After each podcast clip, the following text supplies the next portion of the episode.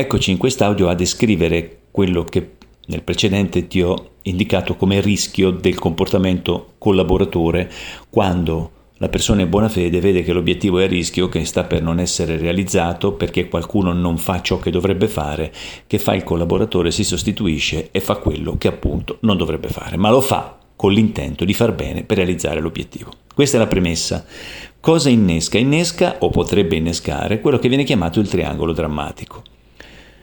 L'hanno chiamato così perché le tre personalità che adesso ti vado a descrivere, messe su un foglio, su un piano, in un certo modo, danno vita ad una figura che si chiama appunto triangolo e drammatico è il nome che hanno voluto dare perché come ascolterai da questo audio, i rapporti fra le personalità che adesso ti descrivo potrebbero a livello di comunicazione andare incontro a un micro conflitto che potrebbe crescere, diventare macro, fino ad arrivare a una sorta di dramma relazionale, cioè una fortissima complessità di comunicazione fra i soggetti che adesso ti descrivo. Chiarito il significato del nome triangolo drammatico, andiamo a vedere chi lo compone. La prima personalità che hanno preso in esame è quella del persecutore. Il persecutore è un soggetto che agisce appunto la persecuzione intesa come ha comportamenti nei confronti di qualcosa o di qualcuno non solo ossessivi, non solo invasivi, non è solo uno che ti stressa, che ti dà fastidio, che ti invade, che è, è, è petulante, che è, è ripetitivo, questo sarebbe solo un gran rompiscatole. Beh, fa qualcosa in più il persecutore, diventa svalutante. Il persecutore è quel soggetto che ti svaluta. È quel soggetto che quando ti incontra ha sempre una battutina sotto traccia eh, per farti sentire sfigato, negativo, incapace, incompleto, inadeguato, incompetente.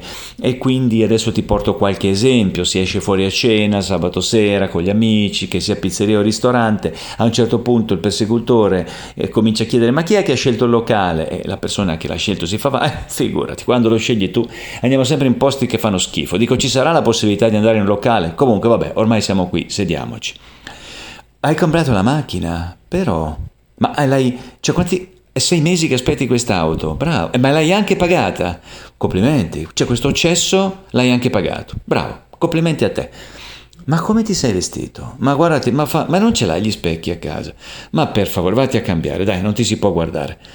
Questi sono tre macro esempi di quanto un persecutore abbia sempre da dire qualcosa a qualcuno non gli stanno bene i luoghi, i posti, poteva essere sempre meglio, c'è poca luce, c'è, è troppo stretto, eh, non c'è abbastanza Uh, disponibilità di cibo, eh, non abbiamo sufficienti spazi per poter stare, ha sempre qualcosa e ha sempre qualcosa da dire che non va bene, ce l'ha sempre con qualcuno, è un gran rompipalle da questo punto di vista, ma non basta.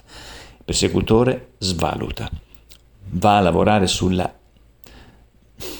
caratteristica dell'identità dell'altra persona e la fa sentire sbagliata come individuo, quindi lavora sull'essere dell'altra persona, non sul fare. E questa è una cosa molto, molto delicata perché molto eh, dolorosa per chi la riceve. Tieni conto che, sempre nella mia esperienza, la maggior parte delle volte che ho incontrato un persecutore, quindi parliamo di più del 90%, il soggetto era completamente ignaro di star agendo un comportamento persecutorio, perché quasi sempre a sua volta ricevuto man mano che cresceva. Quindi non era consapevole, non poteva avere un'alternativa, mancavano di conoscenze e quindi continuavano ad agire le persecuzioni sugli altri.